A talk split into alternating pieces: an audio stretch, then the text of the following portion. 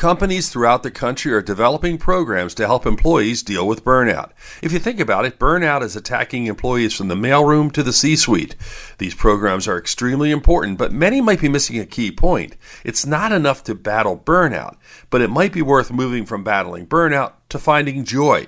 Healthcare has been hit hard by burnout, and one organization, the Permanente Medical Group, is focusing on three areas time constraints, technology, and outside regulation.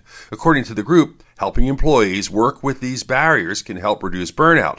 Finding joy is associated with looking at the barriers and finding out why they are so problematic and making changes. With your health, I'm Dr. Brian McDonough on 1010 Wins.